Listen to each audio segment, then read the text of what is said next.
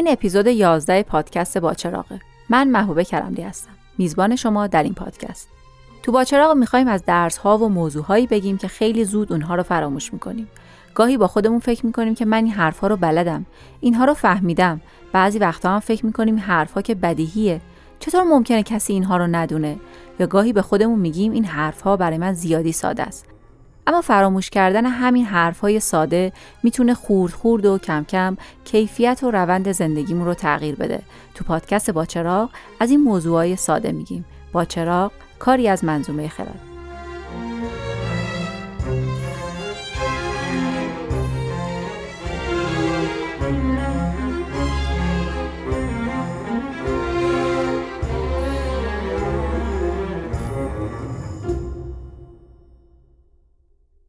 تقریبا هر کاری که می‌خوایم انجام بدیم وابسته است به همکاری کردن با آدمای دیگه و خب همه این تجربه رو داریم که رسیدن به یه توافق و یه نظر و تصمیم مشترک چقدر کار سختیه این تعارض ها همه جا هستن روی همه جنبه های زندگیمون تاثیر می‌ذارن روی روابط اجتماعیمون، روی روابط دوستانه و خانوادگیمون، روی درس و مشقمون، روی فرزند پروریمون.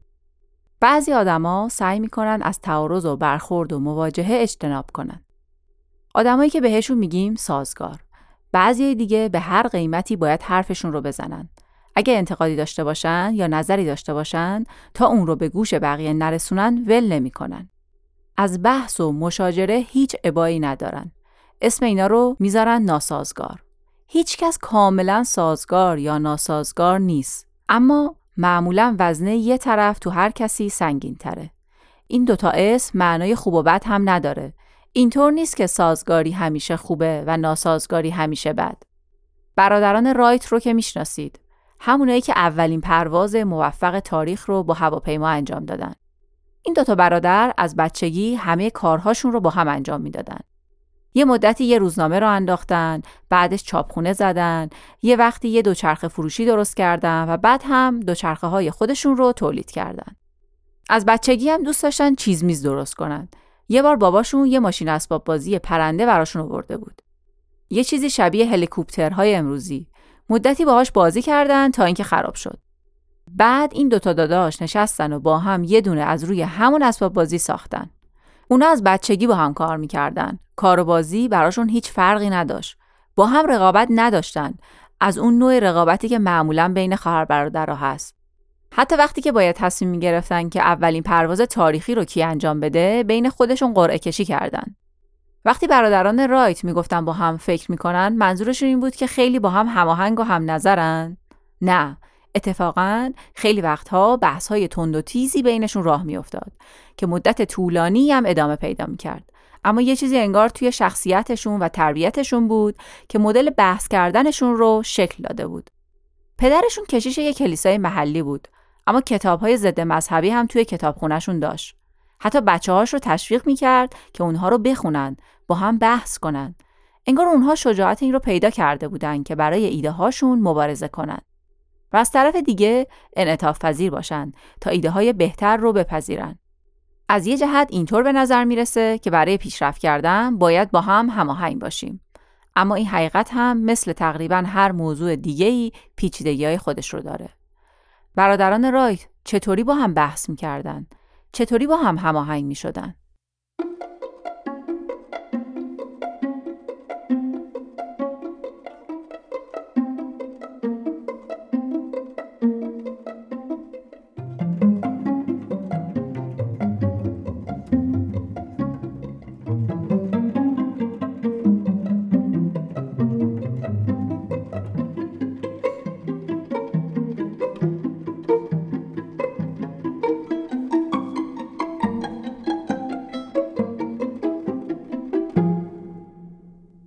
وقتی حرف از اختلاف نظر و تعارض میشه بعضی متخصصا میگن بین آدما دو نوع تعارض و اختلاف نظر متفاوت پیش میاد. چه توی خانواده باشه و بین دوستان چه کلاس و درس و چه توی محل کار. گاهی تعارض و اختلاف نظر چیزیه که بهش میگن تعارض رابطه ای یا relationship conflict. همون درگیری های شخصی و عاطفی که نه تنها استکاک ایجاد می‌کنه بلکه حتی گاهی با خصومت و دشمنی و موزگیری همراه میشه. یه نوع تعارض دیگه ای هم هست که اسمش رو می‌ذارن تعارض کاری تاسک کانفلیکت همون اختلاف نظرهای کاری مثل وقتهایی که بحث می‌کنیم که راه درست حل کردن یک مسئله مشخص چیه مثلا برای استخدام یک همکار تازه با چند نفر مصاحبه کردیم و حالا می‌خوایم تصمیم بگیریم که کدومشون مناسب تره. یا مثل وقتی که توی خونه برای تغییر دکوراسیون چند تا کار رو باید انجام بدیم. هم باید جا و مدل کتابخونه ها عوض بشه، هم رنگ دیوار، هم جا و مدل تابلوها. کدومش اول باشه؟ چطوری بودجه محدود و مشخصی که برای این کار داریم رو تنظیم کنیم که به نتیجه برسیم؟ اختلاف نظرمون سر سلیقه نیست، سر اینه که قدم اول چی باشه و قدم های بعدی کدوم کارا باشن و با چه روشی میشه به نتیجه مورد نظر برسیم. تفاوت این دو نوع تعارض رو تو جاهای زیادی بررسی کردن.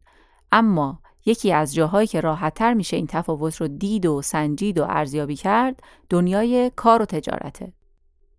توی پژوهش اومدن و تعداد زیادی از تیم‌های کاری رو توی شش ماه اول کاریشون بررسی کردن. یعنی وقتی یه شرکتی یا تیمی تازه تشکیل شده و می‌خواد کارش رو شروع کنه. می‌خواستم ببینن که انواع تعارضها و درگیریها چه تأثیری روی عملکرد تیم‌های کاری داره. یکی از چیزهایی که سریع روشن شد این بود که بعضی تیم‌ها که تو آخر 6 ماه پروژه نتیجه خوبی نگرفته بودن همونهایی بودن که از اول دچار تعارضهای رابطه ای شدن. یعنی آدما توی تیم با هم درگیر شدن. مسئله ها سریع شخصی شد. تو تعارض رابطه ای قضیه اینطوری میشه که اگه من بتونم نظرم رو به تو بقبولونم معنیش اینه که تو رو شکست دادم. تیم هایی که اینطور درگیر تعارض های رابطه می شدن نمی‌تونستن راه حل های مناسب رو برای مسئله هاشون پیدا کنن یا اگر هم به یه توافقی می رسیدن دیگه انقدر دیر بود که فایده نداشت. اما تیم هایی که عملکرد قوی داشتن تو شروع کار تعارض های رابطه یه کمتری داشتن و در طول مدت کار هم به یه شکلی تونسته بودن که تعارض ها رو کنترل کنن و نذارن تبدیل بشن به تعارض های رابطه ای. مسئله این نبود که اعضای این تیم ها نظراتشون با هم هماهنگ بود. اعضای این تیم ها هیچ ابایی نداشتن که نظر مخالف بدن یا انتقاد کنن. اما قضیه برای اعضای تیم به برد و باخت تبدیل نمی‌شد. انگار همه با هم دنبال راه حل بودن. یه بحثی پیش می اومد، چند تا راه حل مختلف پیشنهاد می‌شد، اعضا با هم سر و کله می زدن تا به یه توافقی برسن. مسئله این نبود که آخرش نظر کی مورد توافق قرار گرفته. آدمها با ایده هاشون یکی نبودن. بعد هم بحث تموم می‌شد تا وقتی یه موضوع تازه پیش بیاد. تعداد زیادی از این تحقیق ها انجام شده. یه گروه از محققا اومدن و مجموع این تحقیق ها رو با هم بررسی و آنالیز کردن. اصطلاحاً متاانالیز انجام دادن که ببینن برایند پژوهش های مختلف درباره تعارض و درگیری چیه. این تحقیقات میگن که تعارض ها و درگیری های رابطه ای معمولا روی عملکرد تیم تأثیر منفی دارن. اما تعارض های کاری و اختلاف نظرهای وظیفه‌ای می‌تونن مفید باشن. یه نکته خیلی مهمی تو این تحقیقات هست. اینکه فقدان تعارض لزوما به معنی هماهنگی نیست. خیلی وقتها دلیلش بیتفاوتیه یعنی آدم ها اونقدری انگیزه ندارن که بخوان ایده بدن و سعی کنن ایده های تازه رو به بقیه بقبولونن. تعارض های کاری و اختلاف نظرها معمولا باعث میشن که خلاقیت مجموعه تیم بره بالاتر و راه حل های هوشمندانه تری پیدا بشه. حالا چرا تعارض های رابطه ای مخرب هستن؟ تعارض رابطه ای وقتیه که من احساس می‌کنم در این اختلاف نظری که با تو دارم تو داری خود من رو هدف قرار میدی یا اینکه اگر حرف تو رو قبول کنم معنیش اینه که من شکست خوردم. این نوع تعارض ها مانعی میشن که آدم بتونه تو نظراتش و توی روش کاریش تجدید نظر کنه. وقتی یه اختلاف نظر شخصی و عاطفی میشه ما معمولا شروع می‌کنیم مثل یه مبلغ مذهبی از ایدمون دفاع کنیم و با کینه توزی طرف مقابل رو رد کنیم. یا مثل یه سیاستمدار که حاضر نیست با ایده های طرف مقابلش روبرو بشه سفت سر موزمون میستیم اختلاف نظر یک جزء حذف نشدنی از زندگی ماست. اما معمولا نمی‌تونیم خیلی از فواید این اختلاف نظرها استفاده کنیم. مثلا والدینی که با هم اختلاف نظر دارن اگه خیلی بخوان مراقب آرامش بچه هاشون باشن بحثشون رو می‌برن پشت درهای بسته یا وقتی که فرزندشون حضور نداره. معمولا تصور می‌کنیم اگر بچه ها شاهد اختلاف نظر و بحث کردن والدینشون باشند تأثیر بدی روی اونها می‌ذاره. اما تحقیقات چیز جالبی رو درباره اختلاف نظرهای والدین نشون میده. یه ظرافتی تو ماجرا هست. اون چیزی که روی بچه ها اثر می‌ذاره این نیست که پدر و مادرشون چقدر با هم بحث می‌کنن. زیاد بحث کردن لزوما اثر بدی نمی‌ذاره. چطوری بحث کردنه که مشخص می‌کنه اون بحث های والدین چه تأثیری روی بچه ها می‌ذاره. اگه بحث کردن با جدیت و احترام همراه باشه اگه والدین موقع بحث کردن به حرفای همدیگه واقعا گوش می‌کنن اگه توی حرف هم نمیپرن و به همدیگه و نظر همدیگه توهین نمی‌کنن اون بحث ها باعث احساس عدم امنیت بچه ها نمیشه. اتفاقا به اونها نشون میده و یاد میده که چطور میشه بحث کرد و سازنده بود. بحث کردن والدین وقتی مشکل ساز میشه که والدین شروع می‌کنند به همدیگه به شخصیت همدیگه حمله کردن. یعنی تعارض از نوع کاری به نوع شخصی تبدیل میشه. دیدن اینکه والدین چطور با اختلاف نظر برخورد می‌کنن یکی از مهمترین چیزهایی که از خانواده به بچه ها منتقل میشه. بچههایی که می‌بینن والدینشون چطور موقع بحث کردن نظرشون رو منتقل می‌کنن و ازش دفاع می‌کنن ولی نه توهینی در کار هست و نه فشار و نه خشونتی بچههایی میشن که تو مدارس ابتدایی احساس امنیت عاطفی بیشتری دارند و تو سالهای بعدی هم شفقت و همدلی بیشتری نسبت به همسن و سالهاشون نشون میدن. آیا میشه هم رابطه کمتنشی داشته باشیم و هم بتونیم اونقدری و طوری بحث کنیم که به نتیجه های بهتر برسیم؟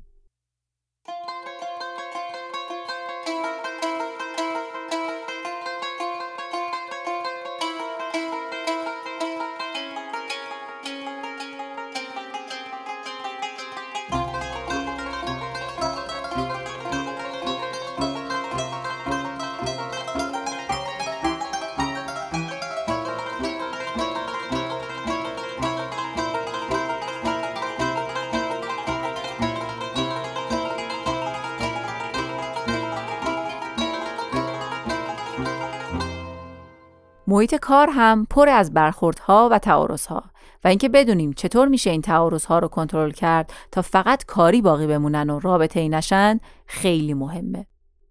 در درون اکثر ماها یه تناقضی هست. چطور میشه هم سازگار باشیم و هم طرفدار استدلال خوب باشیم؟ اگه من می‌خوام از یه استدلالی که الان به نظرم درست می‌رسه دفاع کنم باید نشون بدم خوبیاش چیه. در مقابلش نشون بدم که نقص ها و مشکلات استدلال رقیب چیه. از طرف دیگه سازگار بودن معنیش اینه که اصطلاحا هماهنگی اجتماعی برامون مهمه. یعنی برامون مهمه که آدم های دور و برمون و روابطمون با اونها آروم و بیتنش باشه. یه آدم ناسازگار خیلی راحت حرفش رو می‌زنه. همونطور که قبلتر هم گفتم این صفتهای سازگار و ناسازگار به معنی خوب و بد نیست. هر کدوم تو شرایطی و با یه شدت و ضعفهایی کاملا مفیدن و تو شرایط دیگه کاملا مضر. یه حدی از سازگاری باعث میشه که شرایط توی رابطه آروم باشه. تنش از یه حدی بالاتر نره. چه رابطه شخصی و خانوادگی باشه یا کاری. در مقابل یه حدی از ناسازگاری هم باعث میشه آدما تلاش کنن تا از ایده هاشون و نظرهایی که دارن دفاع کنن. اونا رو بهتر و واضحتر بیان کنن و در این فرایند ایده ها تقویت بشن یا راهکارهای تازه‌ای پیدا بشه. فرض کنید شما و همسرتون یا دوستتون برای یه مسافرت آخر هفته ای دارید برنامه ریزی می‌کنید و در این رابطه طرف خیلی سازگار شمایید. می‌خواید یه هتل مناسب انتخاب کنید که یه تعادلی بین مکانش و کیفیت خدماتش و قیمتش داشته باشه. سازگاری بیش از حد این میشه که تو انتخاب هر بخشی از برنامه سفر به راحتی نظر طرفتون رو میپذیرید. حالا هتل الف که تو میگی با هتل ب که من میگم مگه چقدر فرق می‌کنه؟ همون که تو میگی خوبه. ولش کن. اما خب یه انتقادهایی هم به هتل الف دارید. مثلا میید قیمت هتل ب 10 درصد بیشتره ولی جاش به نقاط دیدنی شهر نزدیکتره و تو رفت آمد وقت کمتری رو از دست میدیم. همین 10 درصد قیمت کیفیت سفرمون رو بالاتر می‌بره و می‌تونیم این 10 درصد افزایش قیمت رو از یه بخش دیگه سفر کم کنیم. یا هر تفاوت دیگه ای حتی یه انتخاب ساده هتل هم می‌تونه چندین حالت و گزینه مختلف داشته باشه. که باید دربارهشون بحث کرد حالت ایدئال اینه که به نقطه‌ای برسیم که هر دوتامون درک روشنی داشته باشیم که تو انتخاب هتل دقیقا چه عوامل و هر کدوم چقدر برامون مهمه. آدمی که زیادی سازگاره اگه حرفش رو نزنه آخر کار از اون سفر راضی نیست و راستش رو بخواید به جز خودش کسی رو هم نمی‌تونه سرزنش کنه چون اون بوده که حرفش رو نزده. ناسازگاری هم معایب و مزایای خودش رو داره. یه فیلم مستندی هست درباره شرکت پیکسار که اصلا اولین انیمیشن تمام کامپیوتری با این شرکت شروع شد. موقعی که می‌خواستن انیمیشن شگفت انگیزان The Incredibles رو بسازند، کارگردان فیلم رفت و یه تیم مخصوص خودش رو جمع کرد از همه کسایی که معروف بودن به سرتق بودن. چرا؟ چون پروژه‌ای رو می‌خواست انجام بده که همه رئیس بالایی گفته بودن نمیشه. می‌خواست یه کار نشدنی رو انجام بده گفته بودن که این پروژه ده سال وقت می‌خواد و 500 میلیون دلار هزینه داره. کارگردان فیلم اومد آدمایی رو انتخاب کرد که به قول خودش ناراضی و ناسازگار باشن. می‌گفت اینجور آدما همیشه برای انجام یک کار یه روش بهتری پیدا می‌کنن و انقدر با مشکل سر و کله می‌زنن تا حل بشه.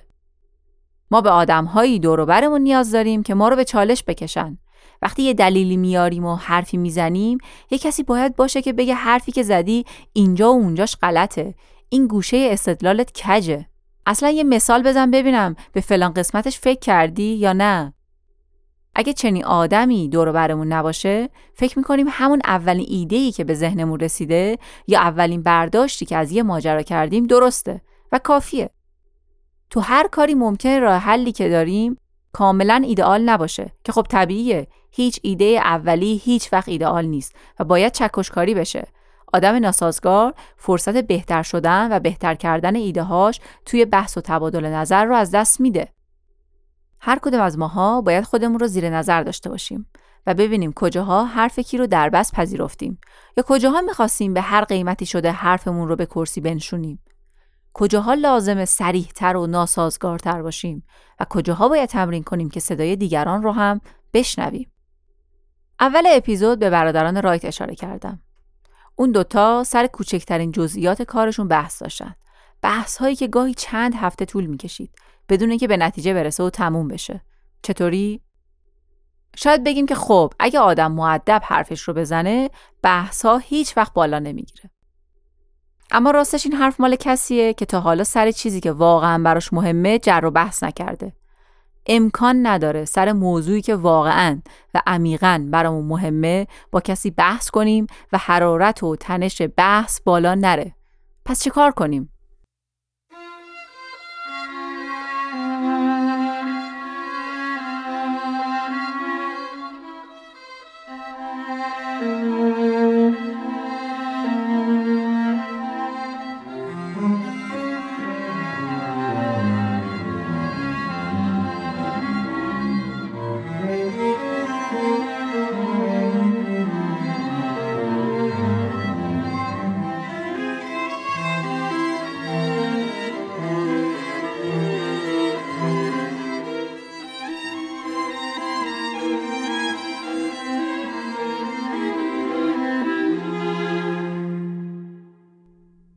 برادرای رای تو آخرای کار داشتن روی ساختن پروانه هواپیماشون کار می‌کردن. راه های مختلفی رو امتحان می‌کردن و ساعتها با هم بحث می‌کردن و اغلب مواقع هم صداشون بلند می‌شد. این بحث ها درباره پروانه هواپیما چند ماه طول کشید چون هر کدوم ایده خودش رو مطرح می‌کرد و ایده طرف مقابل رو بررسی و نقد می‌کرد. حتی یک شب خواهرشون کاترین اونها رو تهدید کرد که اگه بحث و جدلشون رو تموم نکنن صبح از خونه میره بیرون و اونها رو تنها می‌ذاره. بحث رو تموم کردن و فردا توی کارگاه دوباره از همون نقطه قبلی شروع کردن. انگار هیچ اتفاقی نیفتاده. یکی از مکانیک های کارگاهشون میگه من فکر نمی کنم اونا موقع بحث عصبانی بودن. فقط کاملا جدی بودن. این دوتا برادر استاد این بودن که تعارض کاری رو فقط کاری نگه دارن. نذارن که رابطه ای بشه. یکی از مهارت های لازم برای رسیدن به این نقطه اینه که آدم مثل موعظه‌گرها نشه. وقتی مثل یه موعظه‌گر رفتار می‌کنیم مدام می‌خوایم ایده خودمون رو تبلیغ کنیم از نظر عاطفی به ایده خودمون وابسته میشیم توی ذهنمون ناخداگاه من همون ایده هستم اگه این ایده رد بشه انگار من شکست خوردم تو ماجرای طراحی پروانه هواپیما یه روز ویلبر رایت اومد به کارگاه و گفت نظرش عوض شده و باید پروانه رو به روشی که برادرش اورول می‌گفت بسازن. همزمان اورول هم داشت می‌گفت که به نظرش روش برادرش ویلبر بهتر جواب میده و مدتی هر کدوم داشت از نظر قبلی اون یکی دفاع می‌کرد. برای اون دوتا مهم نبود که نظر نهایی اولش مال کی بوده. مهم این بود که بهترین راه حل رو پیدا کنند. هویت اونها به نظرها و ایده هاشون وابسته نبود. به رابطهشون و کار مشترکشون وابسته بود. این رو هم بگم که آخر کار به این نتیجه رسیدن که هواپیماشون اصلا پروانه نیاز نداره بلکه دوتا ملخ لازم داره که خلاف جهت هم بچرخند. فایده تعارض کاری رو در مقابل تعارض رابطه ای اینجا میشه دید. آخر کار به نتیجه بهتری رسیدن، نتیجه که از فکر هر کدوم از اونها بهتر بود.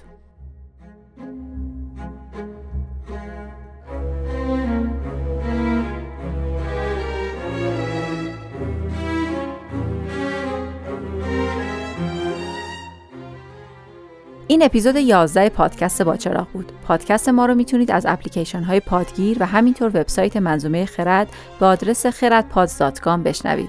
ممنون میشیم اگر محتوای این پادکست رو پسندیدید با چراغ رو به دوستان و خانوادهتون معرفی کنید.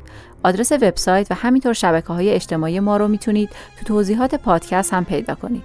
با چراغ کاری از منظومه خرد